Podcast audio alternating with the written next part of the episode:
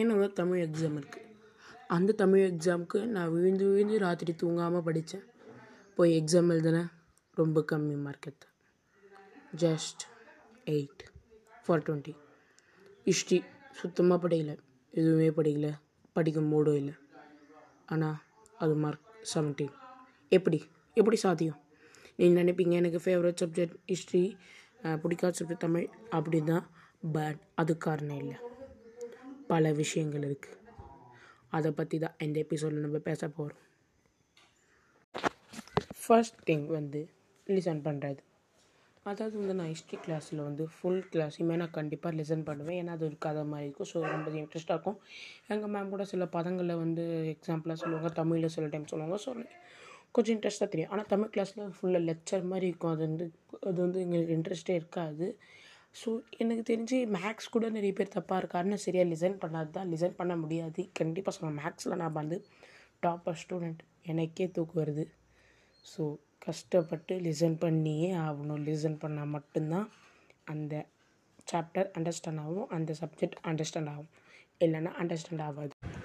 Read the material at least one time ஒரு தெரியாது நீங்கள் அந்த மேம் சொல்லிக் கொடுக்குற புக்கை படிச்சிருக்கீங்களா? தமிழில் ப்ராபப்ளி சொல்லணும். இல்லை படிக்கிறதே பிடிக்காது. ஏன்னா எங்கள் அம்மா படின்னு சொன்னால் இதை பாரு ஸ்பெல்லிங் மிஸ்டேக் அதை பாரு ஸ்பெல்லிங் மிஸ்டேக் எனக்கு பிடிக்கவே பிடிக்காது. ஸோ என்ன பண்ணுவேன்னா ஹிஸ்ட்ரி ஹிஸ்ட்ரி தான் படிப்பேன். ஹிஸ்ட்ரி வந்து கதை மாதிரி இருக்கும். ஸோ அதை படிச்சுனே இருப்பேன். அதனால தான் ஹிஸ்ட்ரியில் நிறைய மார்க் கொடுக்குறேன்னு நினைக்கிறேன். மேக்ஸில் நான் தொட கூட இருக்க மாட்டேன். புக்கு ஆனால் நிறைய மார்க் எடுப்பேன். ஏன்னா நான் வந்து ப்ராக்டிஸ் பண்ணுவேன். சமைச்சு ப்ராக்டிஸ் பண்ணுவேன். அது வந்து இந்த கிளாஸ் புக் படிப்பேன். ஸோ அதுதான் முக்கியம். So read the materials one time don't leave any question by that eighty by twenty principle are well one eighty by twenty principle இது வந்து நான் சிம்பிளாக ஒரே வார்த்தை முடிச்சிடறேன். எயிட்டி பர்சன்டான விஷயங்கள் இருபது பர்சன்ட் அவுட்புட் தான் கொடுக்கும். அது இருபது பர்சன்ட் விஷயங்கள் எயிட்டி பர்சன்ட் அவுட்புட் கொடுக்கும். ஃபார் எக்ஸாம்பிள் இருபது percent questions eighty percent mark கொடுக்கும்னு சொல்லுவாங்க. அதே மாதிரி எயிட்டி பர்சன்ட் கொஷின் இருபது பர்சன்ட் இருபது பர்சன்ட் மார்க் தான் கொடுக்கும். ஸோ நிறைய பேர் என்ன பண்ணுவாங்க? நான் இந்த கொஷின் வந்து வராது அந்த மாதிரி எயிட்டி டுவெண்ட்டியில் பிரித்து அது பார்த்து அதுதான் உங்களுக்கு டுவெண்ட்டி பர்சன்ட் மார்க்கை குறைய வச்சு வெறும் எயிட்டி பர்சன்ட் எடுப்பாங்க எதுக்கு உங்களுக்கு கஷ்டம்? இருக்கிற டைமில் அதை படிங்க.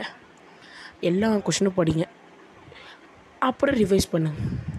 ஸோ சில பசங்க என்ன பண்ணுவாங்க கொஷின் எல்லாம் படிச்சுட்டு அந்த எயிட்டி பர்சன்ட் கொஷின்ஸ்லாம் படிச்சுட்டு அதுக்கப்புறம் மிச்ச டைமில் ரிவிஷன் பண்ணுவாங்க. அது பண்ணாதீங்க ரிவிஷன் பண்ணாதீங்க அப்புறம் பண்ணுங்கள் அது போல் இந்த டுவெண்ட்டி பர்சன்ட் விட்டிங்க பாருங்கள் அது படித்து பாருங்கள் ஒரு தடவை.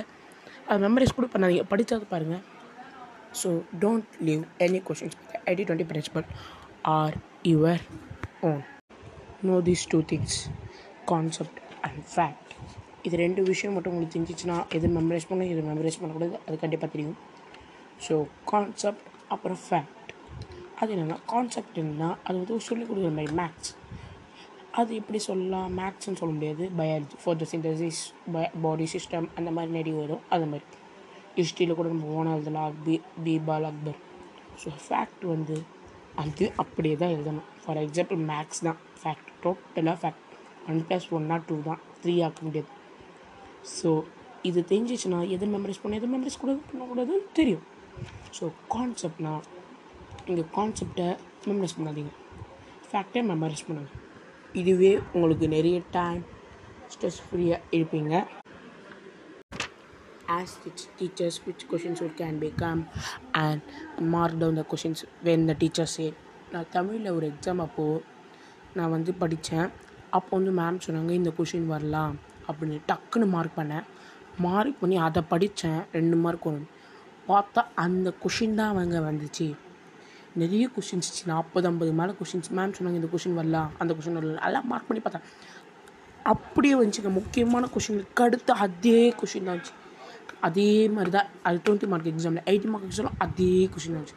ஸோ என்ன பண்ணுங்கள் மேம் சொல்கிறதெல்லாம் மார்க் பண்ணுங்க. இப்போ எனக்கு ஜாகிரஃபி எக்ஸாமில் நடந்தது ஒன்று தான் பார்த்தேன் அப்போது வந்து எனக்கு ஜாகிரஃபி சுத்தமாக ப்ரிப்பேர் பண்ணல எதுவும் பண்ணல. பட் எங்கள் ஜாகிரஃபி மேம் வந்து ஜாகிரஃபி பீரியட் என்ன பண்ணாங்க? கொஷின்ஸ் நான் சொன்னாங்க. இந்த கொஷின் வரும் இந்த கொஷின் வராது இந்த கொஷின் வரும் இந்த கொஷின் வராது. எல்லாமே படித்தேன் ஆனால் நைன்டீன் மார்க் தான் நான் ஒரு கொஷின் சரியாக படிக்கல. இந்த எயிட்டி டூ டுவெண்ட்டி பிரின்சிபல் படியா? ஸோ மேம் சொன்னதை இல்லை மார்க் பண்ணி அதை படிங்க. அது ரொம்ப முக்கியமான விஷயங்க.